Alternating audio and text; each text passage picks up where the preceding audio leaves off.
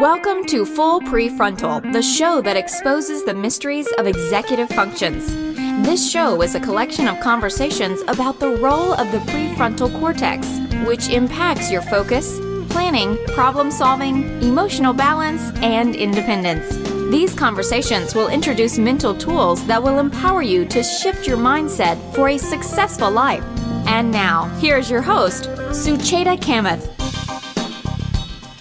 All right, welcome back to Full Prefrontal, where we are exposing the mysteries of executive function. I am here, as always, with our host, Sucheta Kamath. We get uh, Dr. Julie Haarbauer Krupa back on the show today. I'm looking forward to the conversation, Sucheta. Yes, good morning, and great to be with you too. And Todd, have you ever put together anything from IKEA? I actually have not, but I've heard plenty of horror stories. well, it's an experience, let me tell you. you know, the reason I talk about that is when we buy and, uh, you know, self assemble kits and they always come with a manual and instructions and visuals, and you sit down, it may be tedious and complicated, but at least there's some guidelines and something that allows you to put those things together. So when it comes to traumatic brain injury or brain injury in general, or any anomalies where we have to kind of reconstruct a path, you know, building things, repairing things versus restoring things. And that's the parallel that comes to my mind, but not necessarily it comes with a manual. And that's why having experts who understand the world of rehabilitation and how to bring, you know, skills back into focus and how to help people restore their lives becomes so critical. And most importantly about this process, I feel, is the culture, the culture, which is a mindset. You know, what do we say to people who are going through this process? How do we handle people who are uh, slight than perfect or less than perfect the way they would like themselves to be? And finally, I think how do we process all the things that need to go into helping somebody return back to full meaningful life? And that's why i am looking forward to my conversation with julie. So here's a little bit about her. People who heard her already know, but Julie Haarbauer Krupa is a senior health scientist on the traumatic brain injury team in the Division of Unintentional Injury Prevention at the Injury Center at the CDC. As a behavior scientist, her role on the TBI team is to devise research projects and products to better understand trends in TBI in the United States and to promote health outcomes for individuals living with traumatic brain injury. She is a project lead on the reports to Congress the management of traumatic brain injury in children, and the return to school projects in the division. Recent publications include a report on the life expectancy and employment outcomes for moderate to severe traumatic brain injury, PTSD, in mild TBI, uh, point of healthcare entry for children with concussion and talking to young children about concussions and so on and so forth. She has 30 years experience and has authored more than 20 publications and presentations in the area of traumatic brain injury with the specific emphasis in the rehabilitation of pediatric population. And she is a great friend and i am excited to get to collaborate one more time with her. So we are so fortunate to have her come back and talk about rehabilitation. No doubt about it. Uh, if this week's conversation as is as informative as last week's we're in for a treat. So here is Sucheta's second Conversation with Dr. Julie Haarbauer Krupa. Welcome back, Julie. Such a delight to have you back. And now I get to ask you more important questions, such as what do we do about traumatic brain injury and concussion and mild traumatic brain injury? What's the process of treating a traumatic brain injury? Well, the first step is to see your healthcare provider for a diagnosis. And as we are recommending, we just recently released at CDC guidelines for diagnosis and management of mild TBI in children. But in that, we are specifically suggesting that there's a discharge plan for return to school for children, return to play, so that you not only get a diagnosis and documentation, but you get recommendations for what you should do, how to follow up. That's very important across all healthcare providers. So people go to the ED, that's important to get follow up. Their primary care providers, neurologists, wherever you go, it's very important to get follow up. Now, what types of, I see you mentioned therapy. So medical management and therapies, I think they're often referred to based on a patient's symptoms And sometimes, especially with a mild injury, people might be sent home with a request to follow up. And when they follow up, that's when additional therapies or services are prescribed because they've had symptoms more than 24 hours. So I think it's really important for individuals to not only seek a healthcare assessment, but also follow up, particularly if they're experiencing symptoms past the point of when their healthcare provider told them they should be recovered. So this is a little tricky question. Why there's the inter-practitioner variability? I know CDC puts out these guidelines and I think ideally everybody should be adhering to, to these guidelines, but I have in my practice experienced people receiving various diagnoses, I mean, um, recommendations that are not consistent. Or rather, you know, I have worked with children who were sent home to say, just watch, or all you need to do is rest. And there were no specific instructions given whether they should not have TV on. So this one particular woman, she was 17, who had a concussion during soccer. She watched, uh, she was on bed rest in quotes for two weeks and she watched TV the whole time in fact, so low cognitive activity, but uh, uh, you know, watching TV is a cognitive activity, and so that I find that there's a lot of uh, still inconsistency between practitioners, and I don't know how does CDC gets its word out.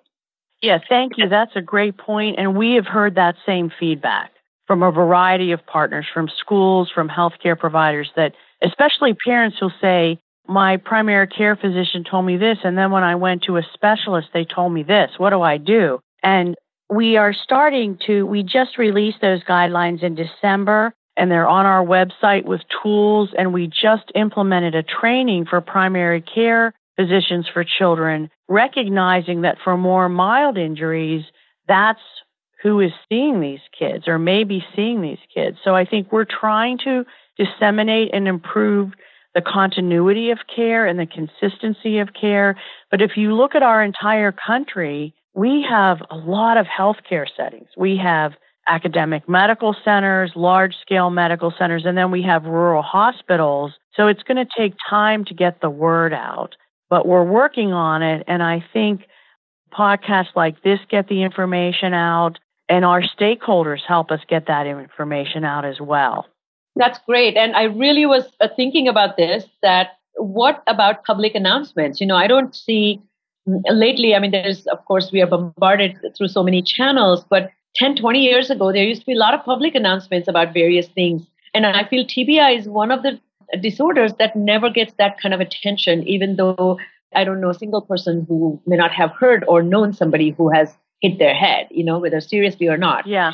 I feel that the common sense knowledge is very poor amongst laymen. You know, they tend to use their conventional wisdom when it comes to what steps they take, you know, just like we were having a conversation with our producer Todd before. Yeah, and I think you're absolutely right. I think lay people tend to use their experience and their opinions about seeking medical care and following up. Absolutely. One of the ways we're trying to get out information is through social media.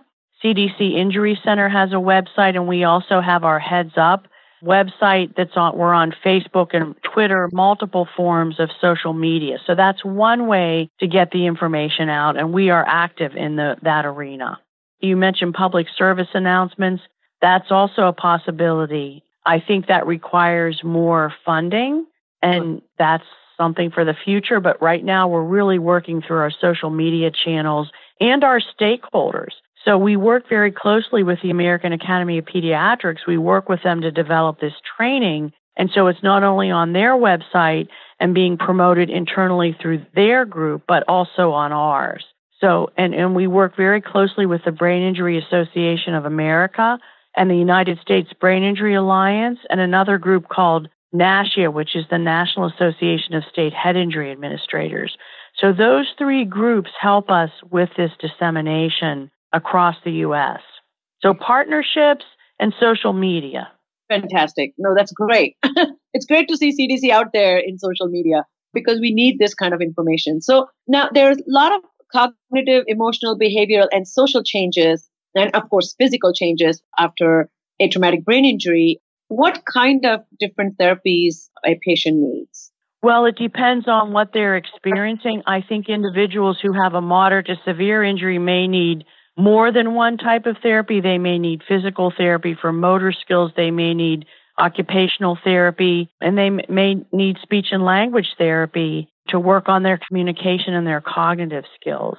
Physical therapy, I know even for mild brain injuries, is now working on balance and vestibular function. There's been more recent diagnosis of ocular motor issues that are requiring either physical therapy or working with an ophthalmologist or an optometrist to improve that. So I think what physicians refer to is based on the patient's symptoms. So, what's the bottom line when receiving or uh, taking into consideration what will make the you know the patient receive all the therapies that he or she needs in a timely way, and that will make an impact? Well, that's a good question. I think at the time of injury, depending on the severity, so people with more severe injuries are going to demonstrate more severe symptoms that their physician would be more likely to refer for therapies. However, their receipt of therapies is dependent on their insurance funding. So it boils down to need and whether they have availability of funding for those services. And I think that's true even for more mild injuries. Physicians must document a medical necessity for them to be able to be eligible for insurance funding for services. Got it. So now let's talk about my favorite topic, which is cognitive rehabilitation. And you and I have done this, I mean, and I have done this with patients for a long time. So can you help define cognitive uh, rehabilitation and how is it different for children compared to adults? That's a great question. So cognitive rehabilitation is defined in many ways, but I refer to it as a system of therapy that works on thinking skills the American Congress of Rehab Medicine has published two systematic reviews on cognitive re- on best practices for cognitive rehabilitation in adults and the Pediatric and Adolescent Task Force is currently working on a systematic review for children to see what's available in the literature on interventions for children to make recommendations. It is skill building, it's developing compensations, and it's getting people to look at what they have to work on to improve their cognitive abilities. What's different in adults and children is adults is primarily targeted to going back to work or that adult lifestyle. Children navigate two models of care for their brain injury the healthcare system, where they're initially diagnosed, and depending on availability of insurance funding, they may receive therapy services for cognitive rehab in that setting. The other model where children are seen is schools, and that's where they spend the most time. Schools are mandated to help children learn, which is still working on their thinking, but they don't call it cognitive rehabilitation because that's viewed more as a medical term, but they still do very similar things working on learning.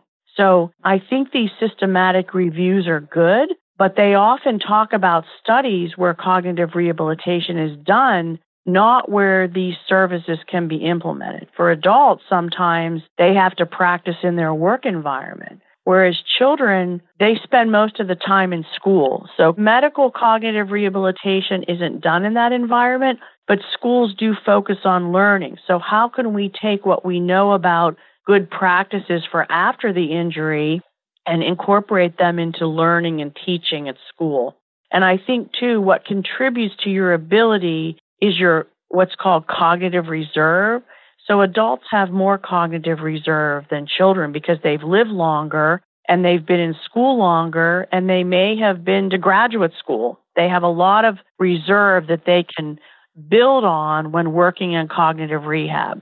Teenagers have more cognitive reserve than two year olds because teenagers have at least learned to read and do math, whereas two year olds are just starting to talk. So I think the type of cognitive reserve you have built up contributes to your ability to use things like strategies to help you after the TBI. And you know, I think uh, I haven't had any expert uh, talk about such a global view on cognitive retraining or, or cognitive rehabilitation. And particularly, no one has really talked about cognitive reserve. Can you elaborate on that topic a little bit so we can think about some components or how to uh, kind of even provide guidelines or when dealing with children in schools? Because I see, which you mentioned earlier, that in school, it is not the rehabilitation specialist who's providing strategies or skill building training, but it's the teachers or learning specialists, but they don't have the background. And so they are not necessarily attuned to the, the idea of cognitive reserve. Right. And I think what teachers don't always understand after traumatic brain injury is children can bring some skill sets. For example, a teenager may know math facts, but not be able to apply them like they used to.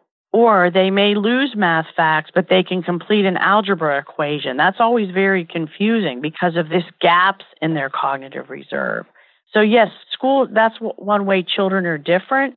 Teachers are required to make sure children learn, but they don't always understand the implications of a traumatic brain injury on school performance. And I know people like Dr. Ann Glang at University of Oregon. She runs a center for research on pediatric TBI, and she's done a lot of investigation on teaching strategies and practices that might help children with TBI. So there has to be a melding of that culture of addressing medical needs related to cognition to school needs related to learning for children.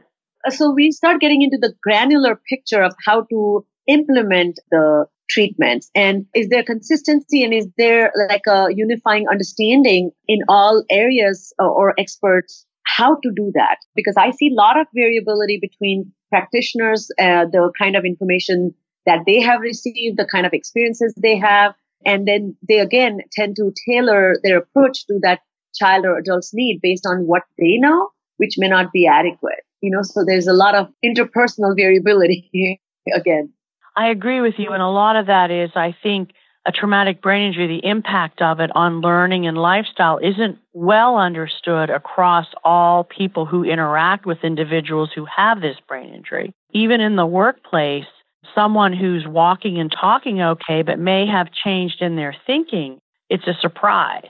And in schools, um, Dr. Glang has documented how teachers don't always get the they don't get pre-service training so in their training to become a teacher at the undergraduate level they really don't get information on traumatic brain injury and they also don't get it when they're teaching so there is inconsistency about how this is applied Got over it. across domains so you are a, a, speech and language pathologist at heart. Uh, so how does your background and training and particularly your clinical experience inform your scientific research when it comes to the way cognitive rehabilitation is done and the way policies, I don't want to say policies, but the information that you're gathering at CDC?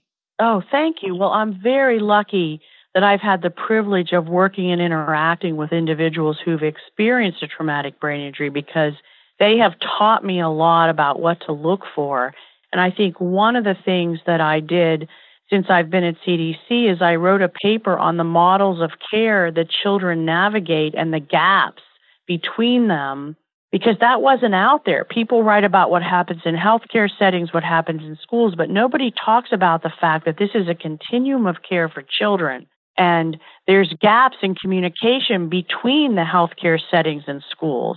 So, for example, healthcare settings may not know what's going on at school, and schools may not get the information about the child's brain injury, which is conveyed to them by the parents. Parents may not choose to report it, or they may not have adequate information from their healthcare provider to take to the schools. So that paper, I think that I wrote before we did our report to Congress on the management of traumatic brain injury in children talks about those gaps and the importance of bridging those gaps. And I really learned that from clinical practice because, as you mentioned, you see that parents are told different things, adults are told different things, depending on their provider and how to manage their expectations. So that's one thing I did. I also enjoyed working with traumatic brain injury model systems where we looked at their data and wrote some papers on social and employment outcomes for individuals who experienced a moderate to severe TBI. We also have an, a book on our website on outcomes that shows improvement and decline over five years that I think can be very helpful. So, what I'm doing at CDC is informed by my time in clinical practice because I'm able to say, okay, this is what I saw as the need. People said this is a need. So, we need to get some research and data done to help them get their needs met. because I think research and publishing data informs policy, it informs healthcare, it informs a lot of inf- of places that people need to get help. And I personally want to thank you for making this contribution to the field and particularly this invisible gap. You know, you are the champion for these children and adults who, as it is, suffer from this invisible uh, hidden injury, if I may say so myself. And I think I know it's going to take a while for everybody to come on the same page, but I think this kind of effort, and particularly your lens being informed by clinical practice, really adds tremendous value to the work you're doing. So I'm so grateful for your commitment, honestly. Oh, thank you. Thank you. And, and that's my motivation to keep working too. Yeah, so let's, uh, I have a few more questions. So we talked about the cognitive uh, rehabilitation and the learning in the brain and is that different from the way somebody who is an adult who is trying to make academic uh, reentry versus professional reentry versus job entry? Does the cognitive uh, retraining change based on the context where the person is going to function? That's exactly right. And especially if they're going into a new learning environment. For example, in adults who had a brain injury but have decided to go back to school that may be new learning of information which is particularly impacted by cognitive changes, whereas someone who's been a career person and has the content already learned, that's not new learning when they go back to work. Got it. Someone who's a skilled programmer, for example, and they've worked in the field five years, is different than someone just starting to school in, pro, in computer programming. So and that the- relates to cognitive reserve as we talked about before. If you have a degree in computer programming and you've worked a few years, you have a reserve of your learning and living with your learning in a job situation, where someone who's just starting to school is facing all that new learning. They don't have cognitive reserve in that topic area. Got it. So, do we now have a good understanding of relationship between changes that come after TBI and mental health? or, and people who have had a tendency to have mental health challenges, uh, do they get exaggerated after traumatic brain injury or vice versa? That's a good question about mental health changes. I think what you'll see in the literature for adults is that people are starting to report increases in depression, anxiety in adults. I've seen that in the literature. In children, our paper on prevalence shows a higher association of those kinds of conditions in children who have a lifetime history of TBI, but there's not been a lot published on children that, that they de- necessarily develop those characteristics after the TBI. Much more work needs to be done. You know, many years ago, I read a paper, and I don't even now remember the name of the author. I think Tom was his first name, but he wrote about, uh, he was a psychologist, clinical psychologist, and he talked about something called shaken sense of self. And so after a traumatic brain injury, a lot of individuals who, particularly in the mind traumatic brain injury category, don't never get proper information or are not diagnosed properly or not, do not receive the, the support and care in the beginning stages of their post traumatic period, they develop this altered sense of um, of competence and they are left to reconcile that within themselves. And that causes incredible changes in the way they proceed with the rest of the life. And uh, that has always struck with me this shaken sense of self that I feel that some of these problems that you're trying to tackle and study at a global level are so important because there are people who are not living their lives up to their potential, and, but they don't have a quite definite understanding of why, but it could be related to traumatic brain injury. Yes, it could be. Or if they have a family history of conditions, this is where it gets muddled.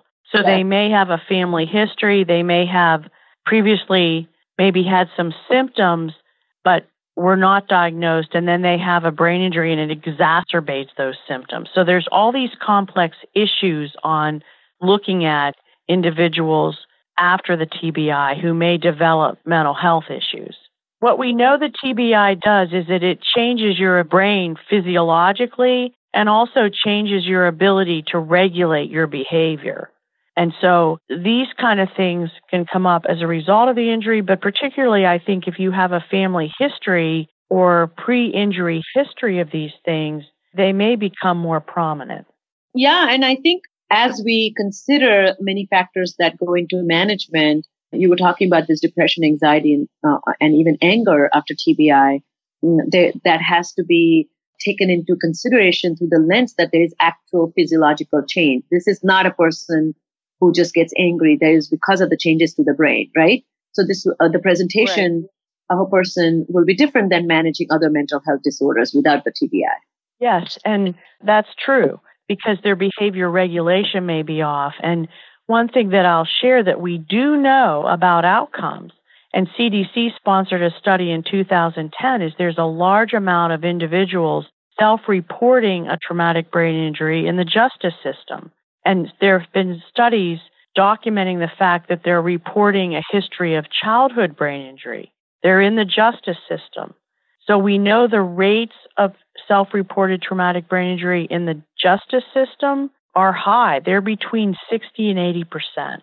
And that tells you that behavior regulation, and we can't say, oh, the TBI caused them to enter the justice system, but we know there's a high rate of a history of it. And we don't want people to end up there, but we do know that a traumatic brain injury can change your behavior regulation. It can make you more depressed. It can make you more anxious or more violent, as you mentioned we want to try to prevent people from having those kind of outcomes. So, as we end our discussion here, what are some of the good resources that you recommend for managing TBI? Oh, that's a great question. Well, I do recommend our CDC website.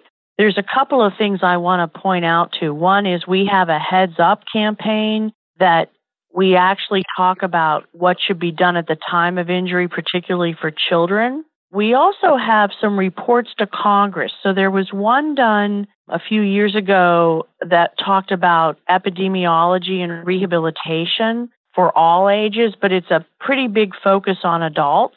And we now have one that was released in February of 2018 on the management of traumatic brain injury in children that also gives opportunities for action that I think will help people understand better what's needed. So those are two things on the CDC website. I also will refer people to their state brain injury association, whether it's the Brain Injury Association of America, U.S. Brain Injury Association, to get resources. They're usually well connected in the state. And also the National Association of State Head Injury Administrators, NASHIA, on their website has a traumatic brain injury lead agency for every state in the country where people can go to to get resources on traumatic brain injury. And the last reference I'll give you is a site called brainline.org. It's run by public broadcasting in Virginia, and they have some very good resources for families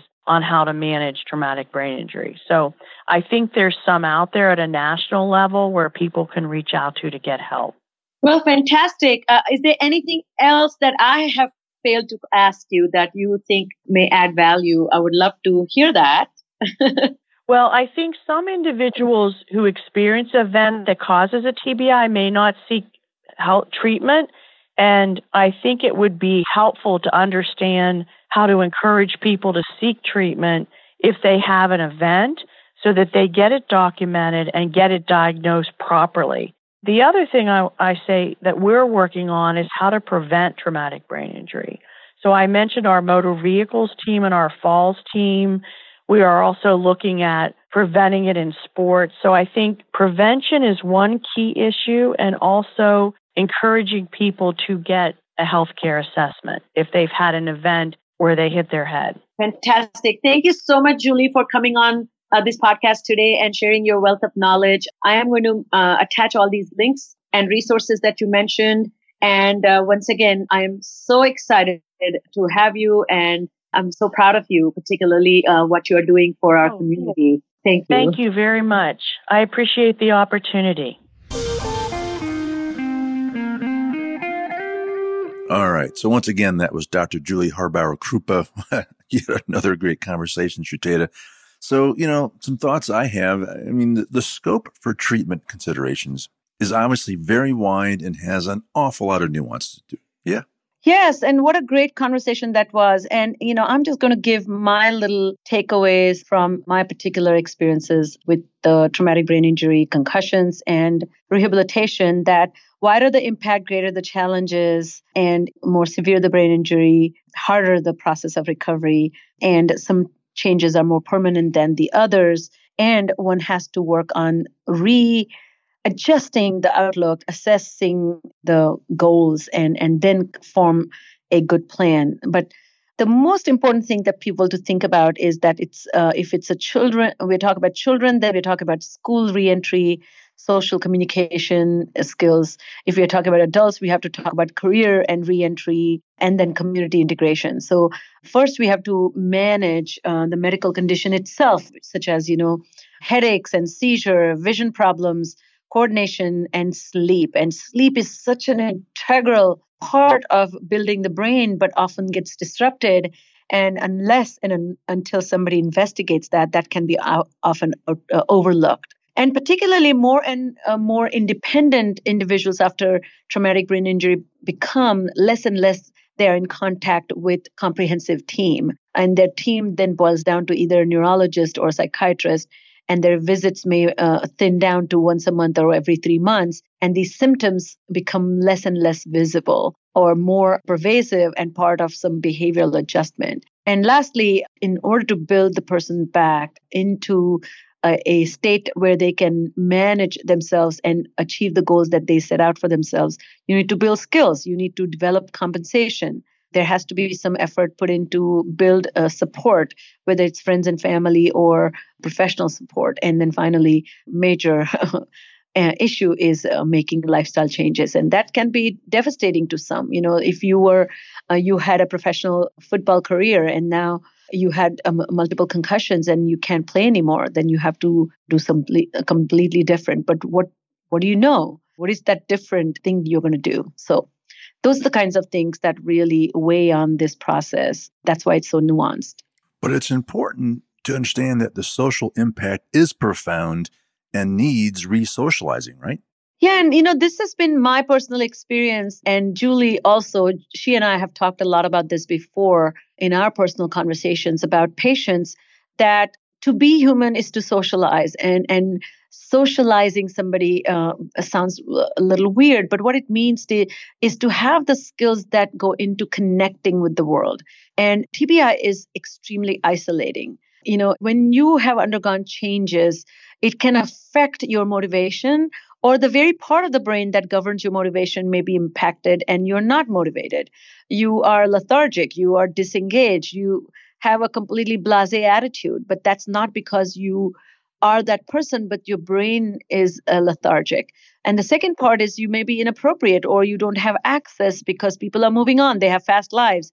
And suddenly your world has come to a complete stop because of your concussion or your brain t- traumatic brain injury. So taking part, being involved, being engaged, and being with others all are uh, all skills are compromised.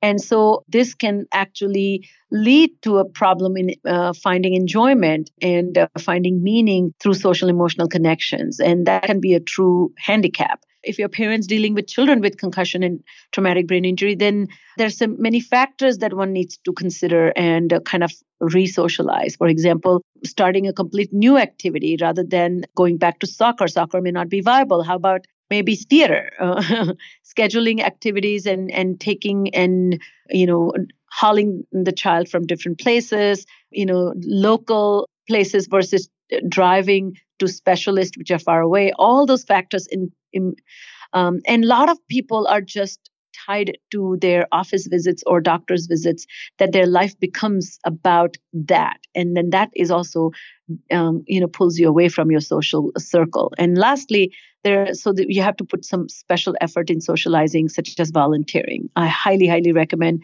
a lot of my you know next to my office there's Furkids. And uh, so i always recommend to my patients to go there. And i have gone with some patients there to kind of see how to volunteer or teach them or gone with my video camera to help them understand how to be a good volunteer. But also, there are clubs to join and after school programs, library programs, church groups. so many ways that engagement needs to be brought back. But this may not be something people are used to, particularly adults, if they had had full careers and then comes along a traumatic brain injury and now they have to do something that is not part of their daily life. Yeah, no, it certainly is an adjustment. And I, I suppose it's important to understand that building, or I guess I should maybe even say rebuilding skills, is a really monumental task for people who are recovering from brain trauma, right? And yeah, that that is what Julie and I specialized. You know, like um, cognitive rehabilitation is a focused, engaged, and task specific and skill specific training.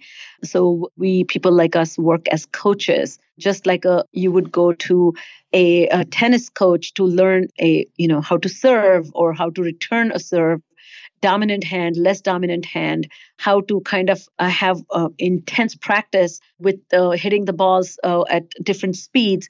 Those kinds of things are artificially created in the therapeutic environment. And these, in quotes, tennis balls at high speed is what we throw at uh, our patients so that they get the backhand and forehand practice, which is a process of skill building. But the lastly, and the most important thing I feel that we teach as cognitive rehabilitation experts is self-knowledge. That that understanding self is the key to making changes to self and that require in our field we call it metacognitive training. But that's where we do evaluating self. Uh, how am i doing? You know giving a series of questions and teaching people how to respond to questions posed by self such as how am i doing? Am i on time? Do i know my goals? Am i directed uh, goal directed? You know am i satisfied with the process that i'm, I'm um, following to achieve my goals? You know am i aware of my hurdles do i have control over my environment? Do i have control over my thoughts? I am am i performing at my best? Does something need to change about myself? You know those are the self-guided questions that we are experts at and that's what is needed to bring yourself to a level where you can become your eventual eventually the goal is to become a self coach how do I coach me to achieve the goals I have for me? And this very ability is impaired after traumatic brain injury. And that's why you need an expert like a cognitive rehabilitation expert. And that's why this work is so important and magnificent and it brings great sense of uh, satisfaction to me, at least. Yeah, no, the work is so important. And and I guess I, I want to say something here. I mean, obviously, if someone you know, a friend or a member of your family, has a bad fall and there's a head injury, you, you, you need to take that seriously, right? I mean, it might just be a little black eye or a bump in the head, but it could be potentially more troublesome. So you need to pay attention to that, right? Absolutely, and I think that's where uh, vigilance is not going to hurt, and and kind of running it by somebody. And sometimes I have found that even making a record of it, yeah. because then that can be part of your medical history and then it may resolve on its own. But if it doesn't, then you have a clear connection. A, a, professional can make that connection on your behalf, which you may fail to do. Yep. No, that's the exact advice you gave me for a member of my family. So, all right. Well, great stuff with Julia. That's all the time we have for today. On behalf of our host, Sucheta Kamath, and all of us at Cerebral Matters, thank you for listening today. And we look forward to seeing you again right here next week on Full Prefrontal. Thank you for listening to Full Prefrontal, exposing the mysteries of executive functions. To contact our host, Sucheta Kamath, and learn more about her work on improving executive functions, visit her website at cerebralmatters.com. That's cerebralmatters.com. Tune in next week for the next informative episode of Full Prefrontal.